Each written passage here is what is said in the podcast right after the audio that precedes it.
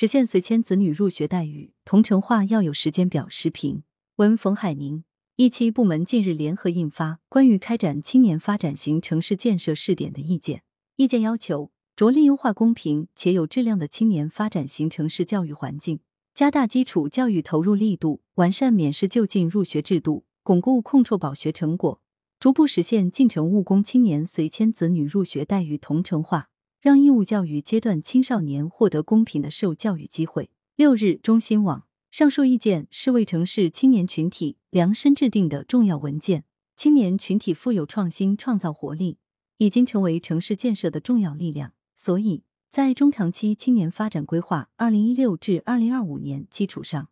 此次开展青年发展型城市建设试点，对城市、对青年都非常重要。要建设青年发展型城市，必须设身处地为青年人着想。上述意见。围绕城市规划环境、教育环境、就业环境、居住环境等方面，着力优化解决青年人群遇到的各类问题。其中，城市教育环境关系到进城务工青年的切身利益，其能否解决这类青年随迁子女入学待遇问题，是青年人选择城市的一个重要指标。目前，大部分进城务工青年都把子女带在身边，希望自己子女在城市能享受更好的教育，但由于某些城市教育资源有限。尤其是中小学和幼儿园学位资源供给有限，不能满足所有随迁子女入学需求。不少城市不得不通过居住证积分、连续缴纳社保等条件进行限制，造成随迁子女与户籍人口入学待遇差异化。从现实情况观察，部分进城务工青年随迁子女，如果在 A 城市入学无望的情况下，只能全家移居到 B 城市，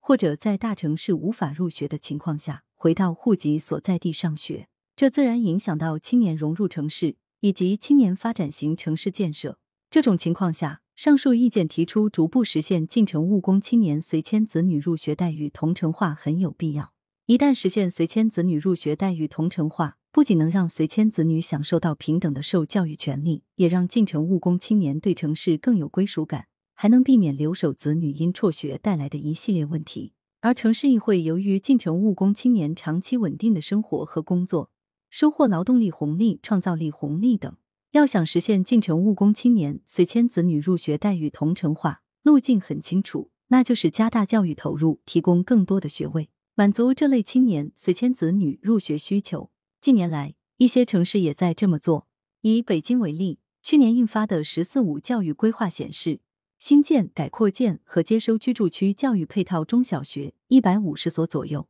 完成后新增学位十六万个左右。笔者以为，逐步实现四个字是一种务实表述，因为新增学位满足需求只能逐步实现，但逐步实现也要有时间表，比如各类学位缺口有多大，通过多长时间来实现，每年实现多少目标，最好有详细时间表，这既便于各方监督，也能鞭策城市加快速度，早日实现随迁子女入学待遇同城化。作者是北京知名时事评论员，羊城晚报时评投稿邮箱。wbspectacom 来源：羊城晚报羊城派，图片：视觉中国，责编：付明图，孙子清。